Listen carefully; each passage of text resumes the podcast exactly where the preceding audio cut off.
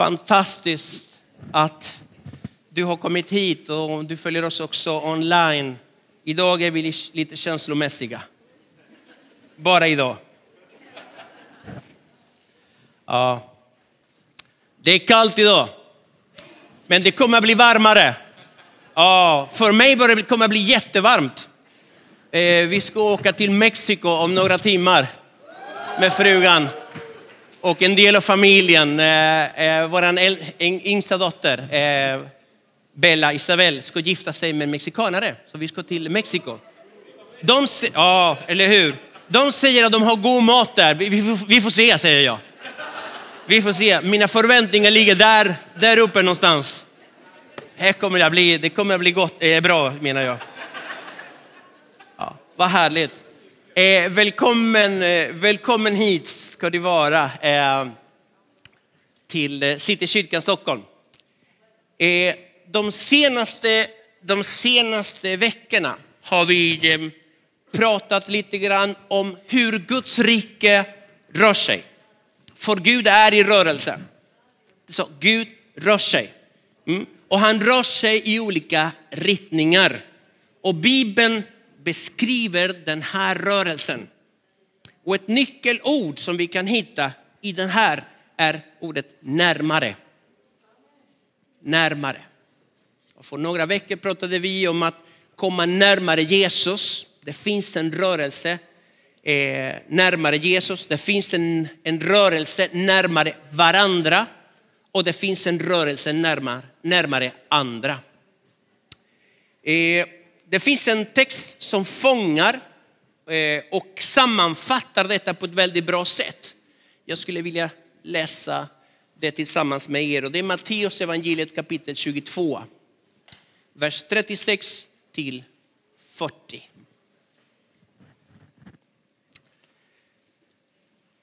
Där står så här, mästare, vilket är det största budet i lagen? Han svarade, du ska älska Herren din Gud av hela ditt hjärta och av hela din själ och av hela ditt förstånd. Detta är det största och främsta budet. Och sen kommer ett som liknar det. Du ska älska din nästa som dig själv. På dessa två bud hänger hela lagen och profeterna. Alltså, Gud vill att vi kommer först och främst närmare honom. Närmare hans närvaro och det gör vi i bön och tillbedjan. Det är så vi sträcker oss närmare. Och jag tror att där kan vi, där får ni en liten hemuppgift. Du som, eh, du som prisar Gud så här. Eller som prisar Gud så här. Gör så här. Och när du har gjort det under en tid, ja så här. Och efter ett tag kan du bara göra så här. Jag tror det är en bra rörelse. För att egentligen kommunikationen, den verbala kommunikationen, det är bara en liten procent av vår kommunikation. Så låt oss kommunicera med Gud med hela kroppen. Låt oss när vi säger du är värdig Gud jag ger dig allt. Jag ger dig allt min Gud. Ja, ja, du får hela mitt hjärta. Låt oss, låt oss uttrycka det med allt det vi har. Vi kan komma närmare hans, när hans ord Mm. Att lära känna Jesus genom Bibeln. Vi ska inte vara ett okunnigt folk när det gäller Bibeln och därför är det bra att du går en bibelskola. Nu kom det. Yeah. Vi har i huset en fantastisk bibelskola. En fantastisk bibelskola som heter Ibios. Yeah. Vi har några, jag såg några, några gamla Ibios-elever. Ja, jag såg er. Så roligt att ni är här på besök. Uh, att under ett helt år läsa Bibeln, komma närmare Jesus genom ordet. Det gör väldigt mycket med ens liv. Och eh, kan du inte det, nej men jag har familj, jag har jobb, jag har så mycket annat. Då har vi kvällsbibelskolan som börjar om två veckor. Torsdag den 9 mars börjar vi och sen tio torsdagar efter varandra. Ansök, eh, ansökningen är öppet till båda bibelskolor. Sen har vi pratat om alfa också va? Det är också alfa den tisdag, den sjunde också man börjar. Så allt det här är bara för dig som är hungrig. Och för den som är inte är hungrig, du är också välkommen. Närmare hans närvaro, närmare hans ord, närmare hans hjärta. Och det är när vi gör det han brinner för, då kommer vi lite närmare hans hjärta. Den helige ande vill alltid, alltid, säg efter mig alltid, alltid, vill alltid hjälpa oss att komma närmare Jesus. Det, det, det är vad han vill. Så ritningen är uppåt. Mm. Ritningen i den här rörelsen är uppåt. Och det handlar om vem vi ska tillbe, vem vi ska följa, vem vi ska lyssna. Vems vilja ska ske i våra liv. För det andra, Gud vill att vi ska komma närmare varandra.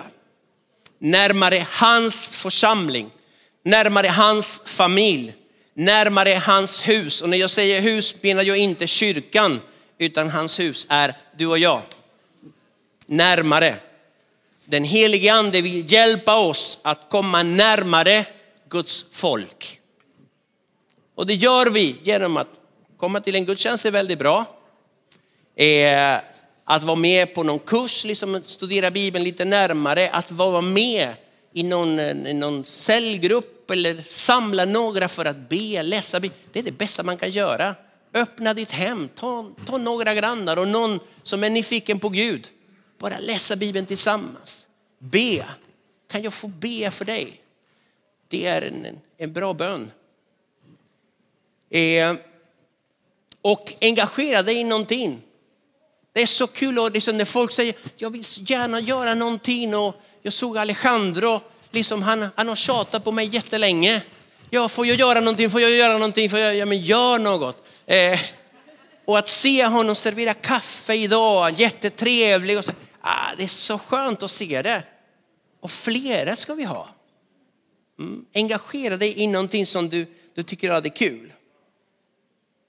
Rörelsen i detta är inåt. En, en rörelse som omfamnar och som inkluderar flera och flera. Och här handlar det om vilka vi ska jobba tillsammans med.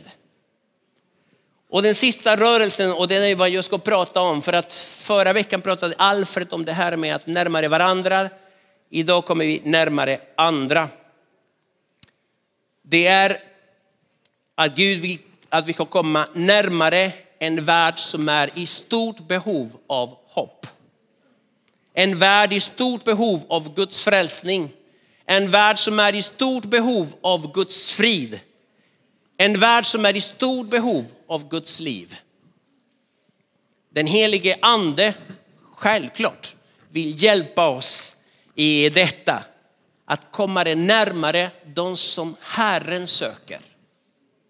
För Gud söker folk. Gud söker människor. Och det vi gör är att följa honom dit han är redan på väg. Riktningen är alltid utåt. Och det handlar om, detta handlar om vårt uppdrag.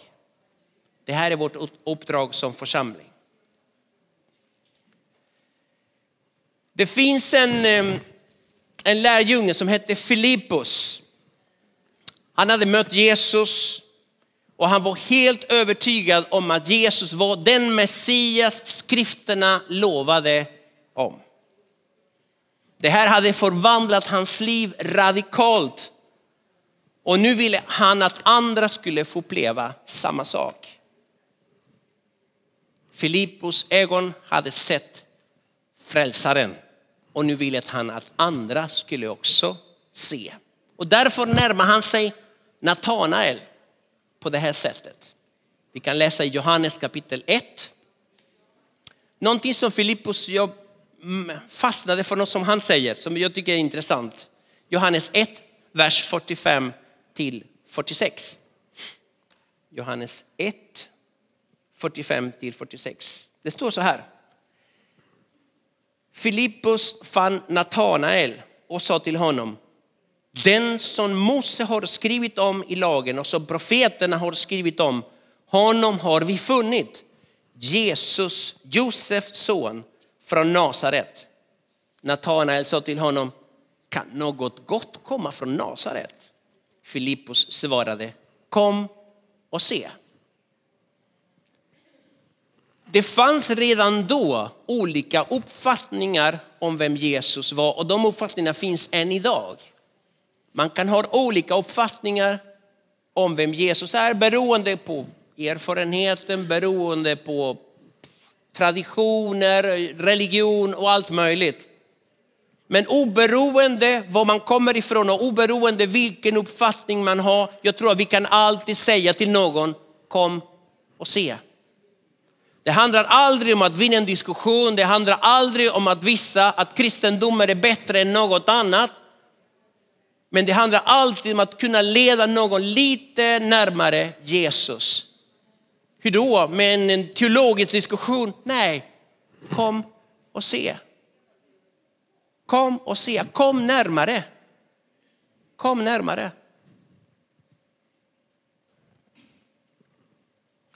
Jag sa att rörelsen med det här uppdraget är alltid utåt.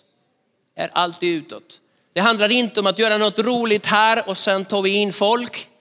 Utan på något sätt tror jag att alla vi är kallade ut. Var det inte Jesus som sa så här, gå ut i hela världen och predika evangeliet. Markus 16 och 15.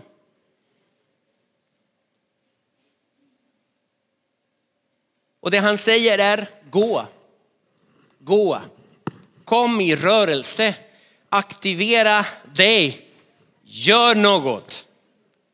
För att sen säga predika evangeliet, var inte tyst, vittna om det du har sett och hört av Jesus.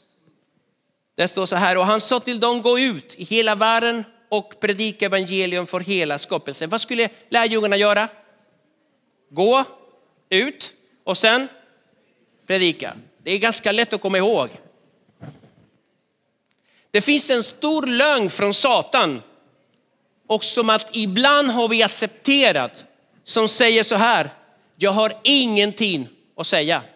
Har ni varit med om detta? Jag har inget att säga. Det där är en stor lögn. För har du Jesus på insidan, du har alltid något att säga. Har du upplevt frälsning i ditt hjärta, du har alltid något att säga. Det man måste göra det är att lära sig sin berättelse. Ja, IBS-eleverna de kan det här. Man måste äga sin berättelse.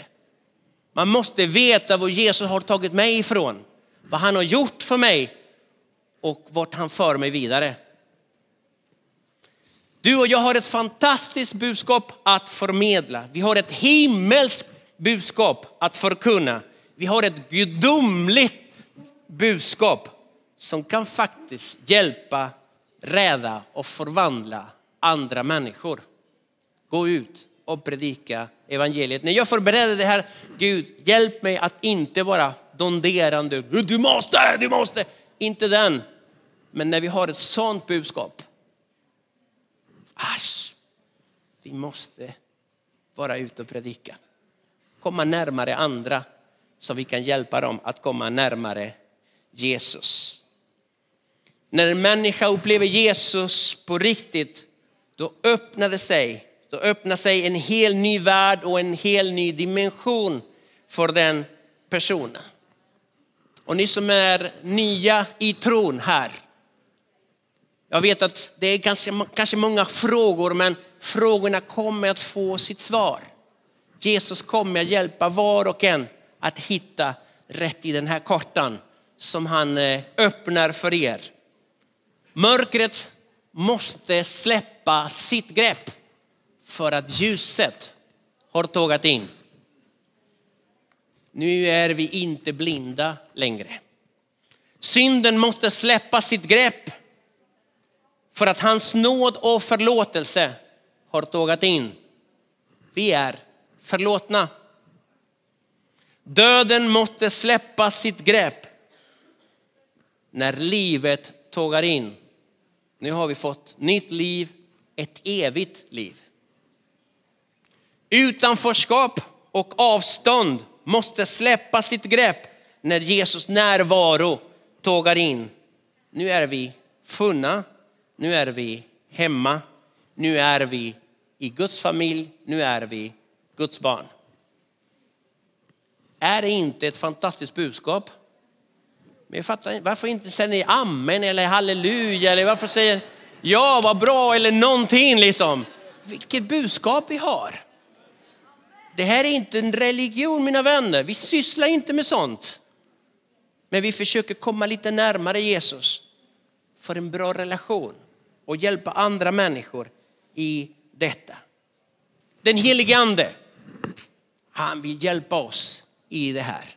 Och han vill ge oss den kraft, den smörjelse, den visdom, den auktoritet vi behöver för att det ska kunna göras.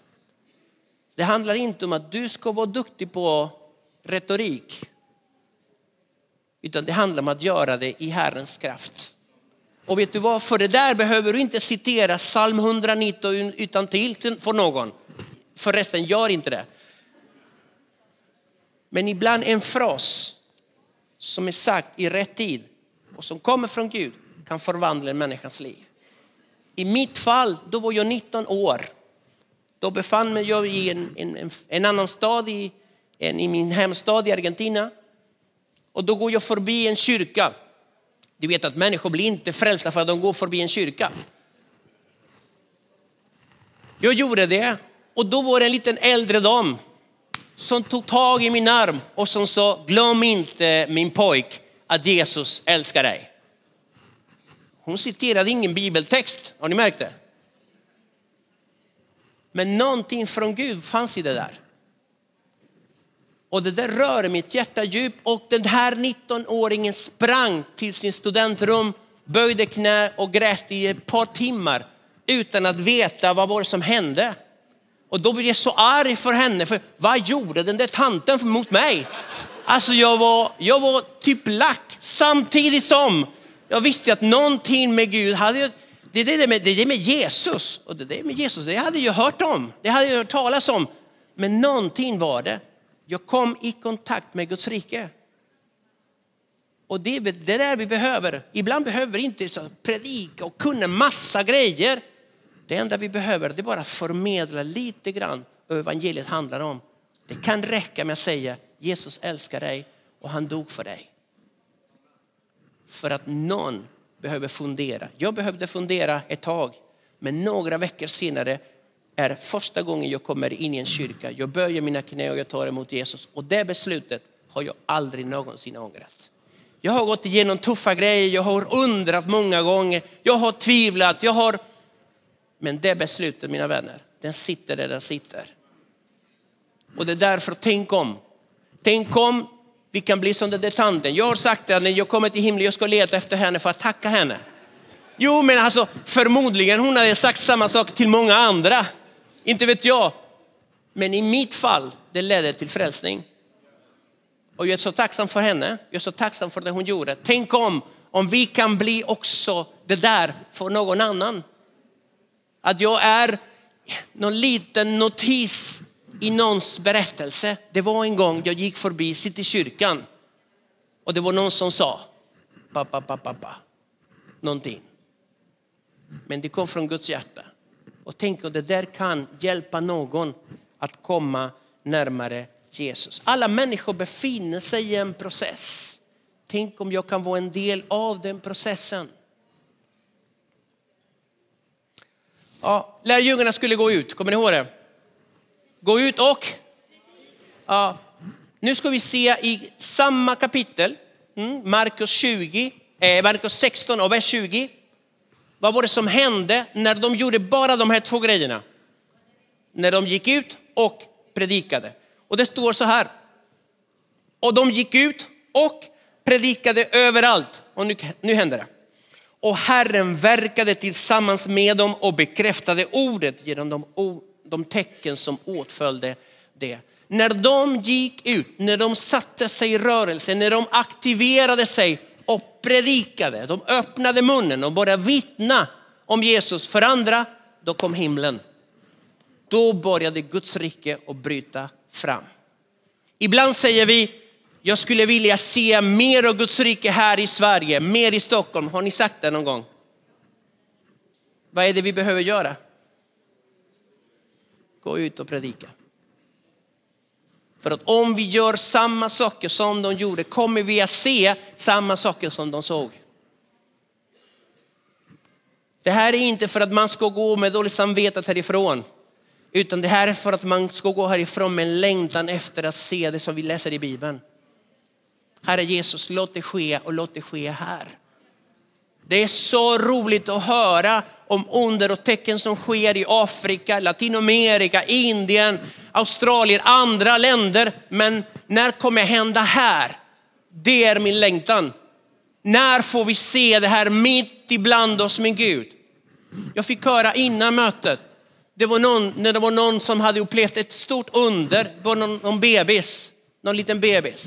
Fantastiskt. Gud gör under mitt ibland oss, än idag, här och nu. Undrens tid är inte förbi. Bra. Det var det jag ville höra. Hur ska vi göra det här? Och jag, jag tänkte vara lite praktisk idag. Evangelisation, punkt nummer ett, evangelisation. Oh, oh, oh, det är ordet. Vilka känslor väcker det här ordet? När jag säger evangelisation, vad är det? Är det någon som säger ja, yeah? Det är inga händer, kom igen. Inga händer som räcks upp. Ja, två, tre, fyra, fem, ja, lite flera. De flesta räcker inte upp handen. Varför? För att många gånger det där ordet är så sammankopplade till prestationsångest. Varje gång de säger att ah, vi borde vara ute och evangelisera. Ah, jag vet att jag borde. Jag vet att jag inte är så bra. Jag vet att man borde vara bättre på det här. Jag vet att man borde öppna munnen oftare. Jag vet. Men jag gör inte det. Och då går man omkring med dåligt samvete. Om det inte vore så att ibland har vi definierat ordet evangelisation på fel sätt. För att ibland tror vi att evangelisation är en insats som man gör då och då. Nu ska vi ut allihopa. Ah, okej, okay, amen. Ah, och är vi många känns det lite bättre. Liksom. Jag kan gömma mig bland alla andra. En intressant sak är att ordet evangelisation finns inte ens i Bibeln. Oops. För jag tror att evangelisation är inte en insats som man gör då och då. Evangelisation är en livsstil. Det är vad jag ser när jag läser Bibeln. Det är att hela tiden, och jag menar inte att nu ska vi tjata på allt och alla. Liksom, kom inte nära för då. Det är inte det. Men jag tror att hela tiden, Gud, använd mig idag. Det är en farlig bön förresten. Har ni bett den bönen? Be inte den bönen om du är inte är beredd. Gud, använd mig idag. Och Gud kommer att sätta, placera människor i din närhet så att du säger något. En farlig bön också, är en frimodig bön, är kan jag få be för dig? Oh. Och det handlar inte om det är inte den. Det, nej, men det, det, är inte det jag menar, men det är bara enkla. Jag vet att du går igenom en svår situation. Jag tror på Jesus. Är det okej okay om jag får be för dig? Jag behöver inte be här och nu. Det kan jag göra när jag kommer hem. För några år sedan, då jobbade jag på Arlanda. Då hade jag en kollega. Hon berättar att hennes man eh, skulle opereras och operationen gick bra. Men det hände någonting efteråt. Det var någon bakteriegrej som hände. Och, och han fick en jättestor infektion och de kunde inte hjälpa honom. Och hon var liksom jätteorolig. Jag vet inte vad som hände med honom och sådär. Och då sa jag bara det här. är det okej okay om jag kan ta den här situationen till min kyrka och vi ber på ett bönemöte? Det var det jag sa. Så var det inte superfrimodigt var det inte. Men det var vad jag sa. Ja, det är okej, okay. hon. hon var inte troende, men hon tyckte det var okej okay att göra det. Så jag gör det. Vi kom till bönemötet och så som vi brukar säga, är det okej okay, liksom att be för en kollega som har det här problemet? Och så här, Absolut, vi bad. Och sen inte mer med det. Bara några veckor senare kom en, en annan kollega från en annan terminal och sa, du jag hörde att ni eh, har bett för, för den här personen. Ja, det, det gjorde vi. Du vet att hennes man blir botad va? Nej, det visste inte jag. Nej, vad roligt. Så när jag träffade henne, liksom, du, det verkar som att det lönar sig att be till Gud ibland. Jo, det verkar som att det är så. Eh, hon blev inte frälst, han blev inte frälst, men ett, ett under skedde. Varför? För att vi bara liksom, kan vi be en liten bön? Och det handlar inte om den lilla bönen, det handlar om den stora guden som hör på den lilla bönen och som kan göra stora, stora under mitt ibland oss. Så en liten läxa, eller hemuppgift låter det bättre. Be en liten bön för någon under den här veckan. Fråga någon, är det okej okay om jag får be en liten bön för dig? För din situation. Jag behöver inte göra det här när jag kommer hem eller jag kan ta det till några andra som också är troende. Är det okej? Okay? Och vi får se vad som händer. Det skulle vara intressant att samla alla dessa rapporter för Gud svarar på bön.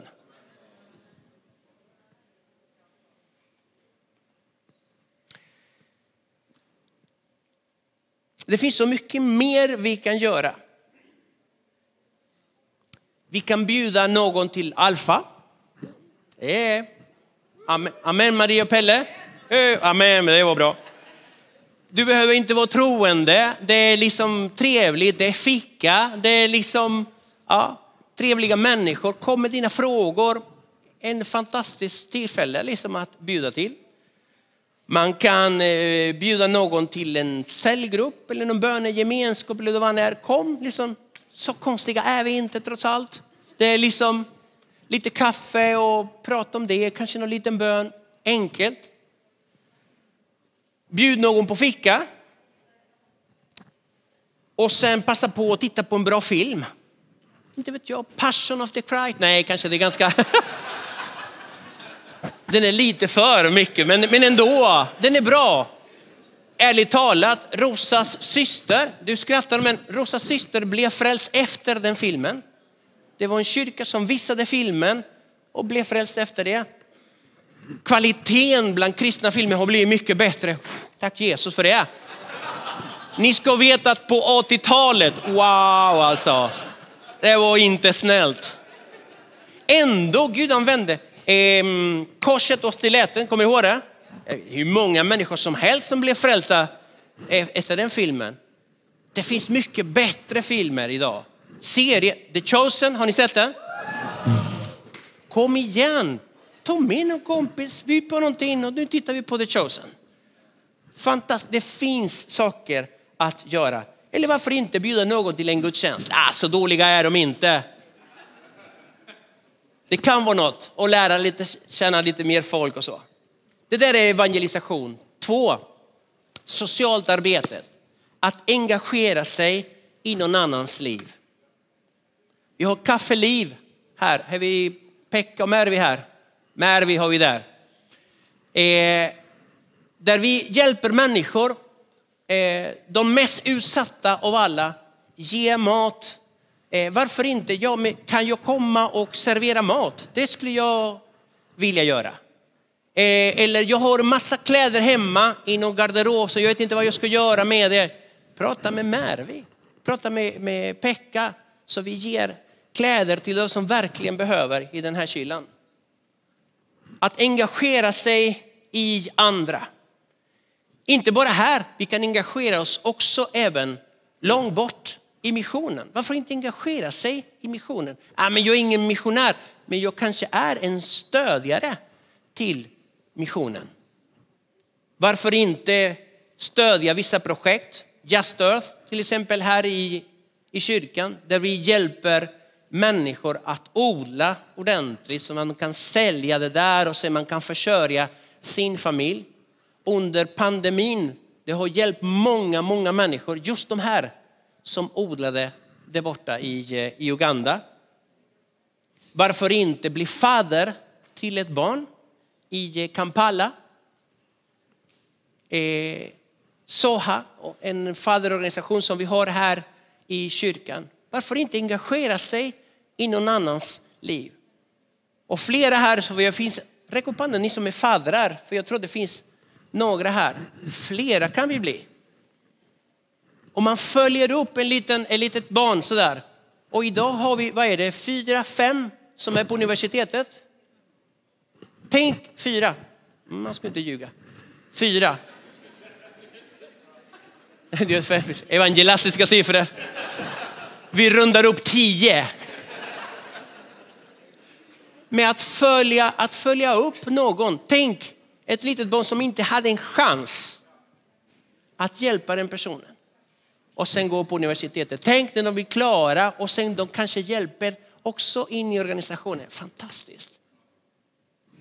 Vi kan göra mer.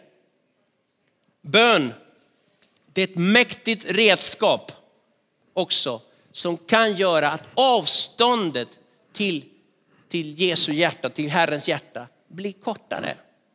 Så låt oss be mer för andra människor. Låt oss be mer för våra nära och kära. Har ni, har ni märkt en sak? Jag vet inte, kanske det är bara jag. Men att man har mycket tro för att andra familjer ska få uppleva Guds välsignelse. Man har lite mindre tro för min egen familj. Jag vet inte om det är bara jag. På Ibios har vi börjat någon experiment eh, sedan eh, något år sedan som kallas, vi kallar det för SBN. Strategisk bön för våra närmaste. Eh, det låter bra. Och det enda strategi vi har är jag ber för din familj, du ber för min familj. Wow, wow, det där var en uppenbarelse. Men ibland är det så enkla grejer vi kan göra. Om du har mer tro för min familj, snälla be för de mina och jag, vill, jag ska be för dina. Tänk om i alla våra cellgrupper, alla våra citygrupper, tänk i alla verksamheter och allt vi gör, kan vi inte göra så? Be för min syster, be för min mamma, be för ta, ta, ta, ta. Hjälper varandra i detta. Bara runda nu. Det här med att nå andra. Jag funderar på en grej att det blir ibland så ett vi och dem. Mm?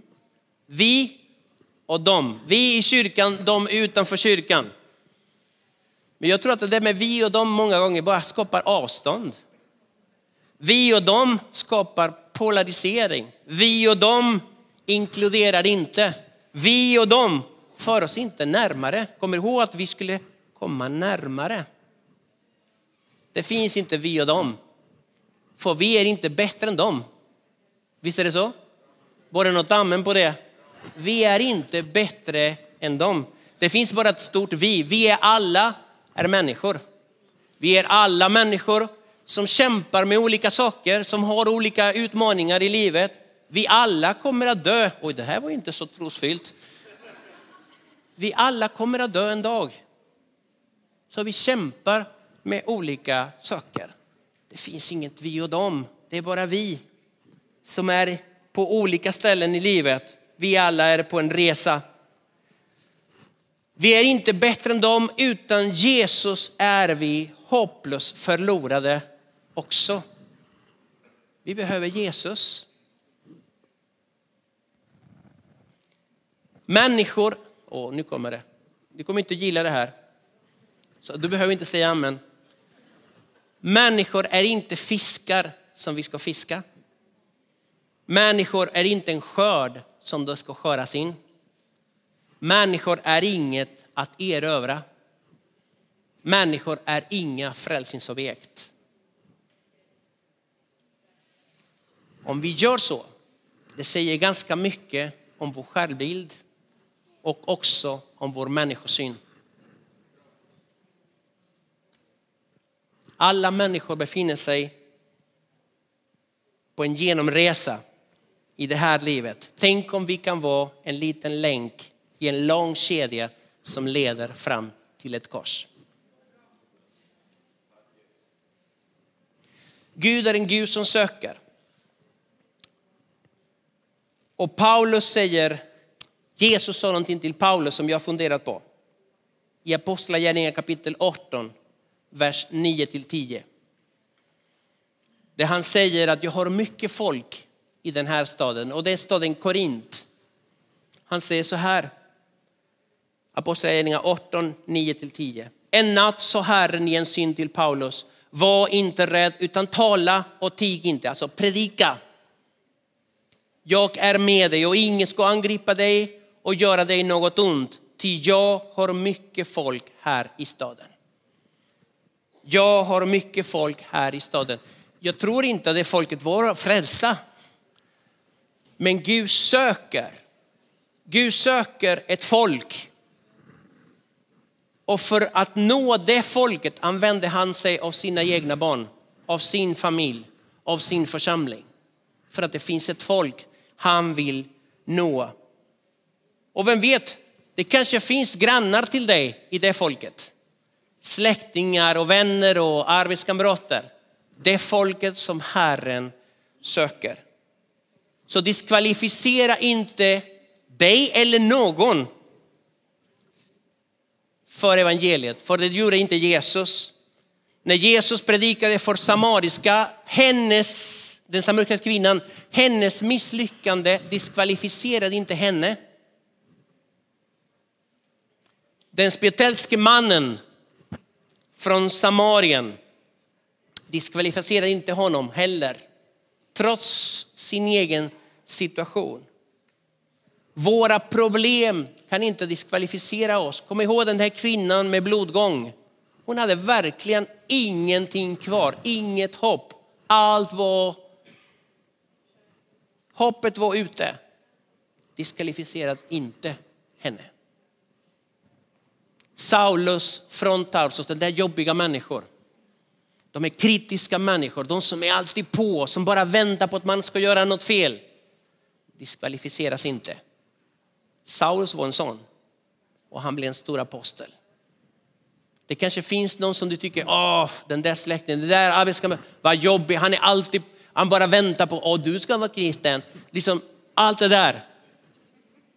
Tänk om Gud söker den personen och kan bli någon som blir ett vittne till, till Jesus. Mina vänner, vi kan inte göra mirakel, men vi kan alltid peka på den som gör under och tecken. Vi kan alltid säga, kom närmare och se. Vi kan inte, vi kan inte frälsa någon, men vi kan alltid peka på den som frälser. Och vi kan alltid säga, kom närmare och se. Vi kan inte förlåta synder, men vi kan alltid peka på den som förlåter synder. Kom närmare och se. Vi kan absolut inte ge liv och ta någon till himlen, men vi kan alltid peka på han som kan. Kom närmare och se. Vi kan inbjuda människor att uppleva att Jesus är god, bara god och alltid god. Kom närmare, smaka och se att Herren är god. Kan vi ställa oss upp?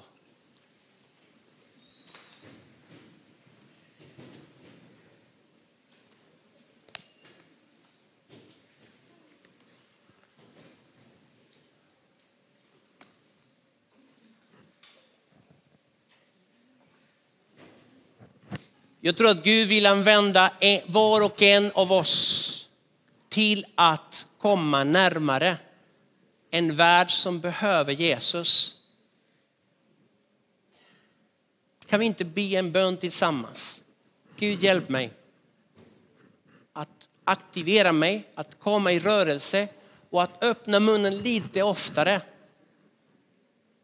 Vi kan inte kanske börja där, men om vi börjar här någonstans jag tror att det skulle vara bra.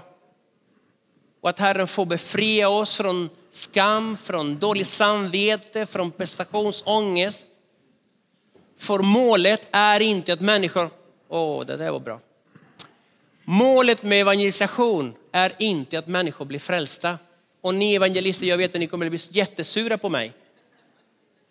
Målet med evangelisation är att människor kommer bara närmare Jesus. För att om målet är att människor ska bli frälsta, vi misslyckas många gånger. Men om målet är att föra en person lite närmare Jesus, då lyckas vi ganska bra många gånger. Så låt oss alltid med det vi gör hjälpa människor att bara komma lite närmare. Vi ber till Gud. Herre Jesus, vi tackar dig min Gud för att du har gett oss ett fantastiskt budskap att förmedla. Tack för ditt evangelium min Gud. Tack Herre Jesus för att det är ett budskap som sätter människor fria.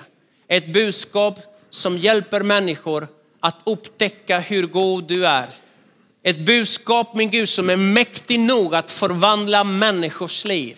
Vi tackar dig Jesus. Vi tackar dig min Gud för att du står bakom dina egna ord som du bekräftar med under och tecken. Herre Jesus, låt din helige ande komma över var och en av oss med frimodighet, med vishet min Gud, med tålamod min Gud, med nöd i våra hjärtan, med mer kärlek Jesus. Så vi kan hjälpa någon annan lite närmare dig. Vi ber så i Jesu Kristi namn. Amen.